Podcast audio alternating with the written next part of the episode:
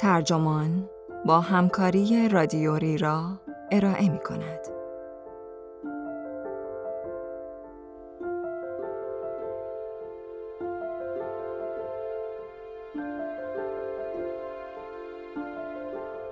اعتراف کن گاهی از فرزندت متنفر می شوی.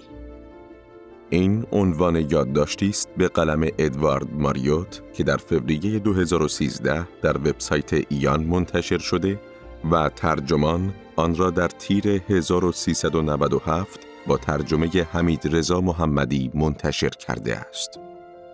من مهدی سفری هستم.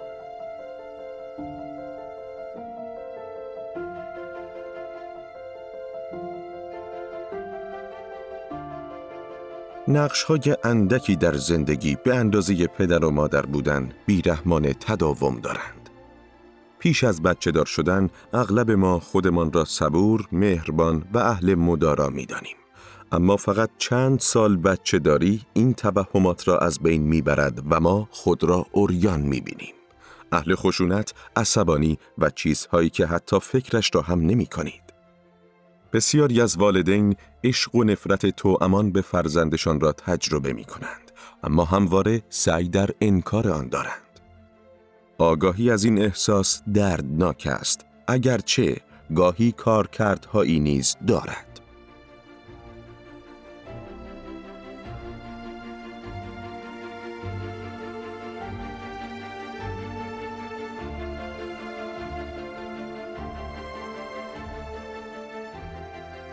یک زمین بازی بیرون شهری در یک روز سرد زمستانی. مردی سی ساله با کلاه، کت چرمی و شال گردن با نگاهی بیروح در چشمانش کودکی را بر روی تاب حل می دهد. در منظره کوه دو قلوها در حال دویدن به دنبال یکدیگرند. مادر آنها با بیقراری پایین تر ایستاده است. چشمانش آنها را دنبال کرده و به آنها امر و نهی می کند. صدایش با استراب بلندتر می شود. نگاهی به اطراف می اندازم و تنها یک فرد بزرگسال می بینم که لبخند بر لب دارد. اما بعد متوجه می شوم که در حال صحبت کردن با دوستش است. کودکانشان در دوردست با چوب در حال مبارزه با یکدیگرند. هیچ نکته خاصی در این منظره به چشم نمی آید. می توانست هر روزی از هفته در هر شهری باشد. هیچ چیز پنهانی درباره این طرز فکر والدین وجود ندارد که مخفیانه آرزو دارند هر جای دیگری بودند به جز آن زمین بازی و اینکه شاید به دوستان بیفرزندشان حسادت می کردند. حتی در طول شبهای بیخوابی یا پس از مشاجره ای با یک نوجوان سرکش به این می اندیشند که اصلا چرا بچه دارند. چیزی که مشخصه زمانه ماست این است که تعداد کمی از والدین هنوز حتی هنوز در عصر پسافرویدی آشکارا به دوسوگرایی خود نسبت به فرزندانشان اعتراف می کنند. در زمانه ای که هیچ چیزی از سکس گرفته تا پول هرچند کوچک ناشناخته باقی نمانده است، دوسوگرایی بودن مربوط به والدین یکی از آخرین تابوهاست. و در عین حال واقعیت دوسوگرایی بودن مربوط به والدین حقیقتی است به کهنسالی خود اساتیر. به این موضوع بیاندیشید که چند افسانه با کودکانی آغاز شده است که توسط والدینشان از خانه رانده شدهاند. چه مانند داستان برادران گریم برادر و خواهر مجبور به این کار شده باشند و چه مانند هنسل و گرتل که در جایی رها شده بودند و نمی توانستند راه خانه خود را بیابند. سرنوشت کودکان بزرگتر اغلب نوجوانان معمولا دشوارتر است.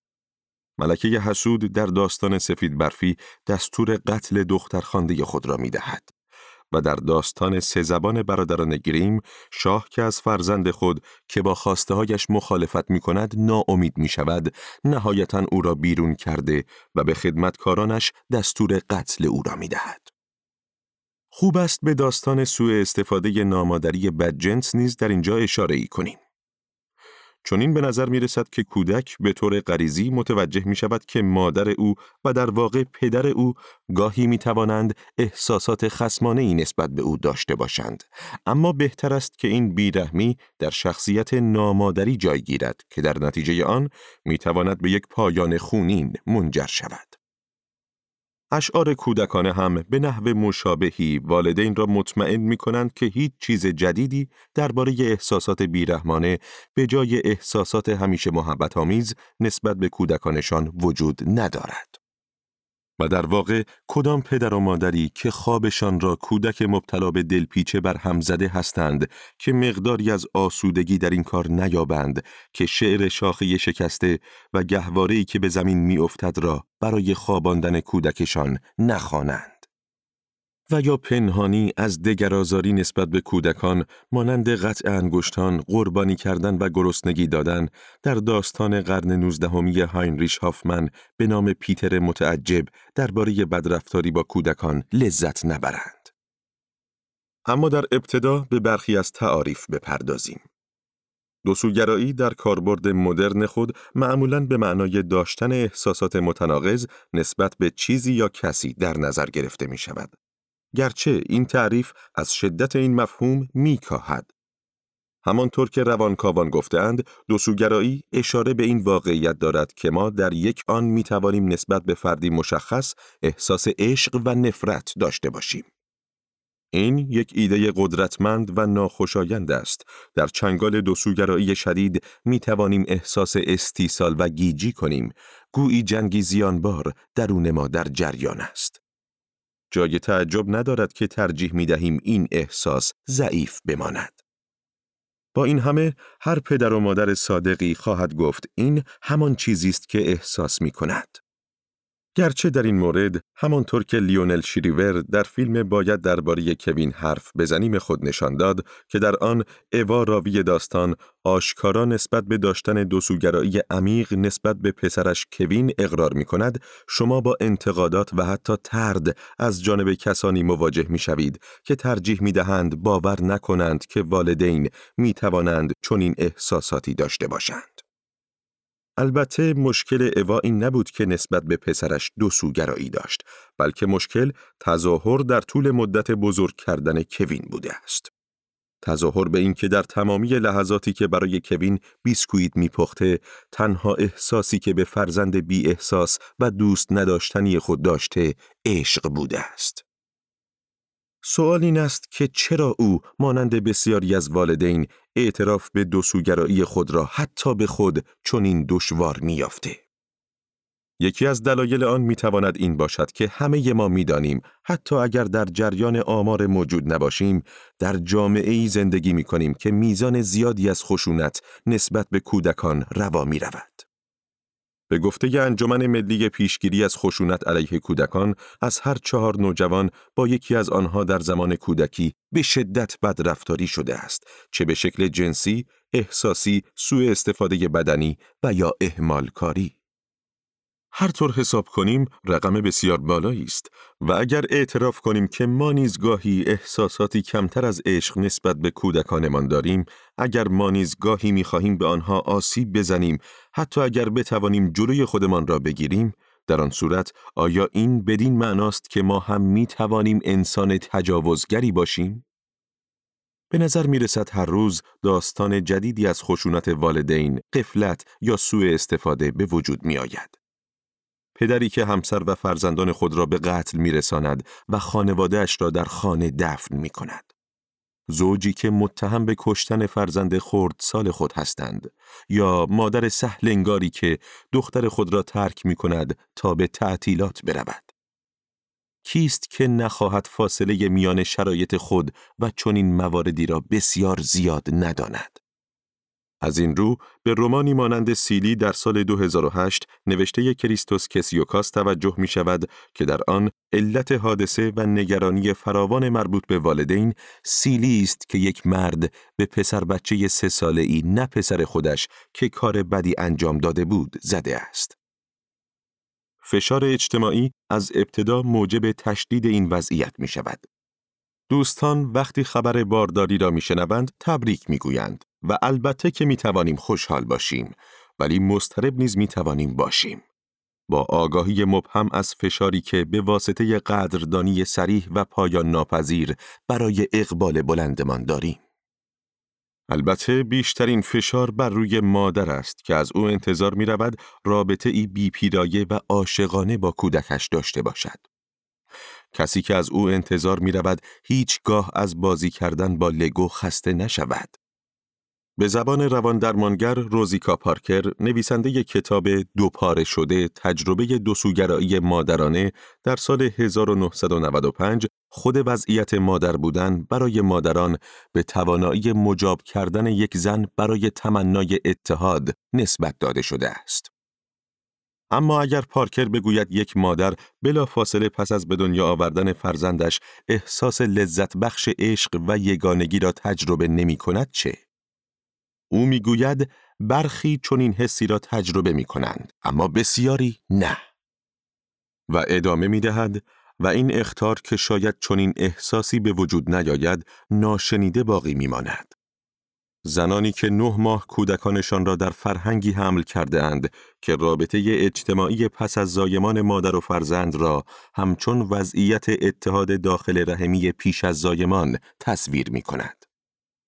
سنت قرن نوزدهمی که یک تازه مادر را کسی تصویر می کرد که در حال دوختن کلمات غریبه کوچک خوش آمدی بر روی بالش بود، به طرق مختلفی می تواند تصویر بهتری از این وضعیت ارائه دهد. این موضوع را در نظر بگیرید که اعتراف به دوسوگرایی پس از گذراندن پنج دوره لقاه مصنوعی چقدر دشوارتر است. یا پس از سالها سوال پیچ شدن توسط آژانس محلی قبل از اینکه به شما اجازه بدهند پدر و مادر شوید. ابعاد قانونی آن هر چه که می‌خواهد باشد میزان بالای افسردگی پس از زایمان در حال حاضر در بریتانیا که در آن از هر ده مادر سه تن از آنها دچارش هستند نمی‌تواند بی ارتباط باشد با فشاری که به مادران برای انکار دوسوگراییشان وارد می شود. وقتی خصومت در کلام اجازه بروز نیابد کجا می تواند برود؟ جز بیرون به صورت نوعی خشونت یا درون به صورت افسردگی؟ پزشک اطفال و روانشناس دونالد وینیکوت که عمر خود را صرف کار با کودکان و خانواده ها کرده است دریافت که چرا طیف دوسوگرایی بیشتر از عشق به نفرت ماگل است. او می نویسد کودک خطری برای بدن مادر در زمان حاملگی و تولد است. مزاحم زندگی خصوصی اوست و بیرحم است و با او مانند یک چیز بی ارزش، یک خدمتکار بیمزد، یک برده رفتار می کند. کودک نسبت به او دل سردی نشان می دهد، غذای خوشمزه او را پس می زند، اما با خاله خود به خوبی غذا می خورد. سپس هنگامی که متوجه می شوید چه می خواهد، آن را مانند پوست پرتغال دور می اندازد.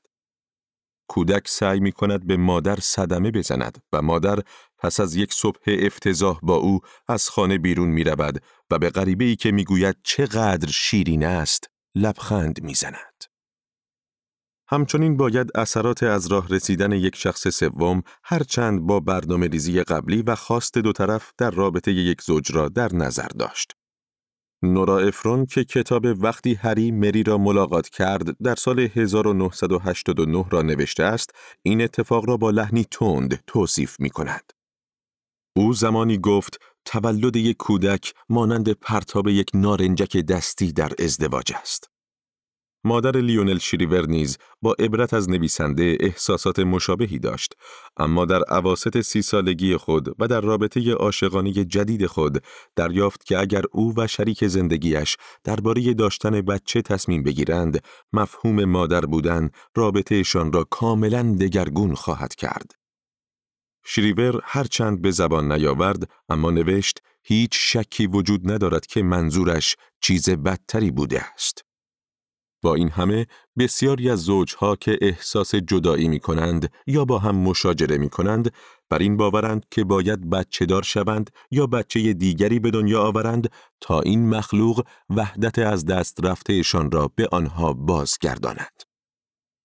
خوشبختانه انتظارات اجتماعی هرچند به آرامی در حال تغییر است. جنبش فمینیستی دهه 1960 که کتابهایی مانند جذبه زنانه نوشته بتی فریدان نمونه اعلای آن است، عقاید عمومی کهن که به زبان پژوهشگر اجتماعی مری جورجینا بولتون مادر بودن را ذاتا مسرت بخش و بی سر معرفی می کرد زیر و رو کرد و تمرکز را دوباره بر احساس واقعی زنان درباره مادر بودن معطوف کرد.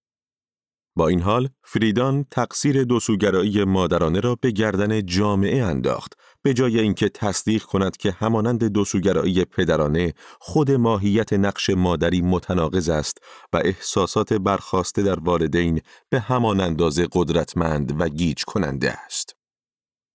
همانطور که ریچل کاسک شجاعانه در خاطرات خود کار زندگی در سال 2001 می نویسد، حتی امروز وقتی که مادران قرن 21 می به دوسوگرایی اعتراف می کنند، نه تنها بیمسئولیت بلکه ناشایست برای پدر و مادر بودن دانسته می شوند.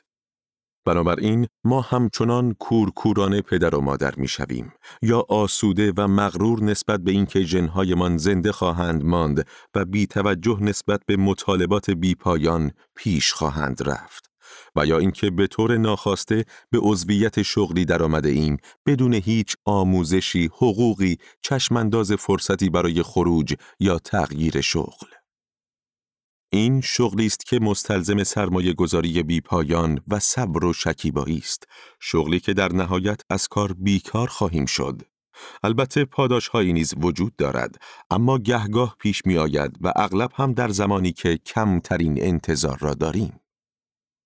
استلا ولدون نویسنده پژوهش تحسین شده و تأثیر گذار مادر، مدونا، فاحشه، ایدئال سازی و تحقیر مادران در سال 1988 می‌گوید میل به داشتن کودکان در آینده و احساس حاصل از آن که داشتن آنها مستلزم از خودگذشتگی قابل توجهی است می‌تواند موجب ایجاد خصومت نسبت به کودکان شود. او به من گفت امروزه داشتن فرزند برای افراد سرمایه گذاری بزرگی محسوب می شود. آنها اغلب بخشی از شغل خود را از دست می دهند. والدین کارهای بسیاری برای کودکانشان می کنند به قدری که گاهی گمان می کنم این والدین هستند که به کودکانشان نیاز دارند نه برعکس. والدین سرمایه گذاری زیادی می کنند و در عوض انتظار بازگشت آن را می کشند. اگر از این بازگشت سرمایه خبری نباشد، خصومت می تواند دور از دسترس نباشد. خصومت می تواند هنگامی تشدید شود که مجبور به مواجهه با چیزهایی شویم که نمی خواهیم. و نقشهای اندکی در زندگی به اندازه نقش پدر و مادر بودن بیرحمانه تداوم دارند. پیش از بچه دار شدن و به شرط اینکه دوران نوجوانی خود را سپری کرده ایم می توانیم خود را انسانهای خوبی بدانیم. صبور، مهربان، دوست داشتنی، اهل مدارا. چند سال پدر و مادر بودن این توهمات را از بین می‌برد و ما خود را اوریان می‌بینیم قادر به خشونت، عصبانیت، حسادت و هر چه که بتوانید فکرش را بکنید. چرا که کودکان با جنبه های کودکانه شخصیت هایمان با ما مقابله می کنند. بخش هایی از خودمان که بیش از همه انکارشان می کنیم. و می توانیم از آنها به این خاطر متنفر باشیم. بدتر آنکه آنها می توانند جلوی آرزو و حتی نیازمان به احساس مؤثر و مهربان بودن را بگیرند. هنگامی که خانم مورل در کتاب پسران و معشوقه های دی اچ لارنس آن می کند که پسرش پاول را به خاطر نحوه رابطهش با همسرش نمی‌خواسته است، با ترس به فرزندش می نگرد. می‌گوید آیا او همه چیز را درباره اش می دانسته؟ هنگامی که در شکم او بوده حرفهایش را می شنیده؟ آیا نگاه سرزنش کننده داشته؟ او حس می کرد استخوانهایش از ترس و درد در حال زوب شدن هستند. با وجود دو سوگرایی تصمیم می گیرد تا جایی که می تواند با تمام وجود دوستش داشته باشد. اما والدین دیگر به راه دیگری می روند. مملو و سرزنش خود برای داشتن دوسوگرایی می توانیم از خودمان متنفر شویم و سپس با کودکانمان به خاطر احساسی که در ما به وجود آورده اند بد شویم. مسئله این نیست که چرا نسبت به کودکانمان دوسوگرایی داریم، بلکه مسئله این است که سعی در انکار آن داریم. اگر چنین کنیم طولی نمی کشد که از دانستن این موضوع دست برمیداریم که چه میزان از عصبانیت نسبت به فرزندانمان مناسب است و خصومت خطرناک چیست. ما سعی می کنیم به واسطه استراب و تردید تمام نگرش منفیمان را نه تنها در خود بلکه در کودکانمان نیز سرکوب کنیم. همانطور که ولدون هشدار می دهد، مهم این است که کودکان در هر سنی که هستند احساس کنند می توانند احساسات خسمانه و عصبانیتشان را بروز دهند. هرچه بیشتر این احساسات را سرکوب کنند، بیشتر در عمل منفجر خواهند شد. بنابراین اگر دو سوگرایی را در خود و فرزندانمان انکار کنیم خود را در لبه آتش فشانی خواهیم یافت که مشتاقانه انتظار فوران آن را می‌کشیم چه به صورت فیزیکی و چه به صورت زبانی. روانکاوان چه چیزی می توانند به ما بیاموزند و درمان تا چه حد می تواند مفید باشد؟ اجازه دهید یک بیمار فرضی را بر اساس تجربیات بالینی خود توصیف کنم. مادر صدی هنگام به دنیا آوردن او درگذشت و او توسط پدرش بزرگ شد. در تلاش جهت خوشحال کردن پدر تنها و افسردهش شاگرد اول شد. هر احساس منفی که داشت سرکوب کرد. وقتی جوان بالغی شد دیگر قادر به درک احساسات خود نبود.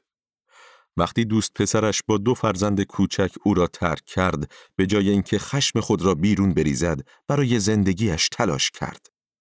در طول درمان ابراز هر گونه احساس خسمانه نسبت به من به ویژه در جلسات اول برایش دشوار بود. هرگاه توجه را به سمت نیاز او معطوف می کردم تا رابطهش با خودم را آرام و بدون کشمکش نگه دارم موافقت کرده لبخند می‌زد و بحث را عوض می کرد. مادر بودن موجب استراب شدیدی در او شده بود و تحمل هر نوع چیز منفی از جانب کودکان شش و چهار سالش برایش بسیار دشوار شده بود. گرچه در طول درمان احساس منفیش نسبت به من را انکار می کرد، رفتارش احساسات دیگرش را آشکار می کرد. پس از تعطیلات مرتب فراموش می کرد به جلسات بیاید که موجب نگرانی من می شد. به تدریج و پس از اذعان به رنج خود نسبت به چیزهایی که از دست داده و میزان خشمی که فرو می‌خورد سعی کرد خصومت خود نسبت به من را آشکارتر کند.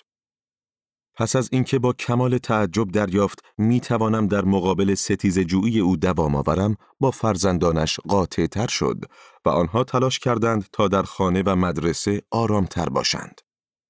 زندگی خانوادگی همچنان برای او دشوار است اما هرگاه احساسات منفی در او به وجود می آیند استراب کمتری دارد و کمتر ترس این را دارد که با ابراز حتی کوچکترین میزان احساسات منفی همه چیز را نابود کند. همه رواندرمانگران با این موضوع موافق نیستند که احساسات منفی برای خلاص کردن بیمار باید بیان شوند. ادهی هستند که از مفهوم تجربه احساسی ترمیمی دفاع می کنند که در سال 1940 توسط فرانس الکساندر روانکاو مطرح شد که به عقیده او تأثیر آسیبهای پیشین را ترمیم می کند. اما استلا ولدون در کنار بسیاری از روانکاوان این روی کرد را نمیپذیرد. او می‌گوید ما برای این درمانگر نیستیم که مردم ما را دوست داشته باشند. مردم باید بتوانند ما را دوست نداشته باشند. افراد درب اتاق من را محکم پشت سر خود میکوبند بر سر من فریاد می‌زنند من ابراز خشمشان را تسهیل می کنم. او به نکته خوبی اشاره می کند زیرا همزمان با یافتن واجعی برای خشم این احساس دیگر پنهان نخواهد بود. به زبان ساده هنگامی که می‌گوییم چقدر عصبانی هستیم کمتر احتمال دارد به چیزی ضربه بزنیم فریاد بکشیم یا به کسی آسیب برسانیم در نتیجه احتمالش بیشتر است که مانند صدی بتوانیم مرزهای مناسب را ترسیم کنیم تا بتوانیم به کودکانمان نه بگوییم و به نحوی از علایقمان دفاع کنیم که نه خودخواهانه باشد و نه پرخاشگرانه. دونالد وینیکوت در یکی از مقالات خود داستانی را روایت می کند که به درگیری تمامی والدین با دوسوگرایی مرتبط است. در طول جنگ جهانی دوم او و همسرش از یک پسر بچه نه ساله با پیشینه خشونت و ترک شدن مراقبت کردند. او می‌گوید همسرم سخاوتمندانه او را به آغوش کشید و سه ماه از او نگهداری کرد سه ماه جهنمی او دوست داشتنی ترین و کلافه کننده ترین کودک بود و اغلب دیوانه محض. وینیکوت می نویسد وقتی این پسر بچه خشمگین می شد درونم نفرت ایجاد می کرد. این واقعیت که وینیکوت به خود اجازه اذعان به این موضوع را می دهد به این معناست که او می توانست جلوی تمایل خود برای تلافی کردن را بگیرد. او ادامه می دهد آیا او را زدم؟ پاسخ منفی است. من هیچ وقت کسی را نمی‌زنم. اما اگر چیزی درباره احساس نفرتم نمی‌دانستم و اگر نمیگذاشتم او نیز چیزی در این باره بداند، مجبور بودم چنین کنم. محرومیت هایی که وینیکوت برای این پسر بچه ایجاد می کرد می توانند کمی سنتی باشند اما او را قادر ساخت جلوی میل خود برای زدن او را بگیرد. وینیکوت می گوید هنگام بحران با قدرت بدنی خود و بدون خشم یا عذاب وجدان او را بلند می کردم و جلوی درب می گذاشتم. فارغ از اینکه هوا چطور بود یا چه زمان و ساعتی از روز یا شب بود. زنگ خاصی وجود داشت که دستش به آن می رسید و می دانست که اگر آن زنگ را فشار دهد می تواند داخل بیاید و هیچ حرفی درباره آنچه گذشته است زده نشود. او به محض اینکه از حمله جنونآمیز خود خلاص می‌شد زنگ را میفشرد. مهم این است که هر بار که او را بیرون میگذاشتم چیزی به او می‌گفتم. اینکه آنچه رخ داده موجب شده است از او متنفر شوم. گفتن این حرف آسان بود چون واقعیت داشت. جالب اینجاست که وینیکوت خود هیچگاه بچه ای نداشت. که این خود تحقیقات غیرقابل تحمل او درباره دوسوگرایی را آسان می کرد. زیرا فرزندی وجود نداشت که احساس کند از او در مقابل خواندن افکارش باید مراقبت کند. شاید به طرز بحث برانگیزی از آنجا که این موضوع نشان می دهد که بیماران چندان تفاوتی با کودکان ندارند، وینیکوت مدعی می شود که تحلیلگر مانند یک مادر باید قادر باشد همانطور که بیمارانش را دوست دارد از آنها متنفر باشد. او می گوید هرچقدر هم که بیمارانش را دوست دارد نمی‌تواند از آنها نفرت نداشته باشد یا نترسد و هرچه بهتر این موضوع را درک کند نفرت و ترس انگیزه کمتری برای تعیین اینکه چه کاری برای بیمارانش انجام دهد خواهند بود اگر نفرتمان را کتمان کنیم و احساس دوگانگی را سرکوب کنیم برای دیگران خطرناک می شویم. در این حالت از انکار در تلاش برای دیدن تنها بخشی از طبیعتمان دیگران را فریب می دهیم و ممکن است دیگران را اهریمن بینگاریم و روزنامه ها را برای نام بردن و بی آبرو کردن افرادی که میل جنسی به کودکان دارند تشویق کنیم. یا از داستان سوء رفتار جیمی ساویل لذت می‌بریم در همان زمان که لحظاتی را که کودکان را به باد ناسزا می‌گیریم نادیده می‌گیریم یا به خشونت خودمان اجازه می دهیم به جای تربیت درست آنها را از محرومیت ها یا تنبیه ها مطلع کند. آگاه شدن از امیال مخرب خودمان دردناک است و می تواند منجر به میزانی از افسردگی ناشی از احساس گناه شود. اما احساس گناه گاهی کار کردهایی نیز دارد. می تواند تفکر را برانگیزد تا بفهمیم دفعه بعد چطور بهتر عمل کنیم تا چیزی را که ممکن است به آن آسیب زده باشیم اصلاح کنیم و در نهایت کودکان از نفرتمان به اندازه عشقمان مسون بمانند.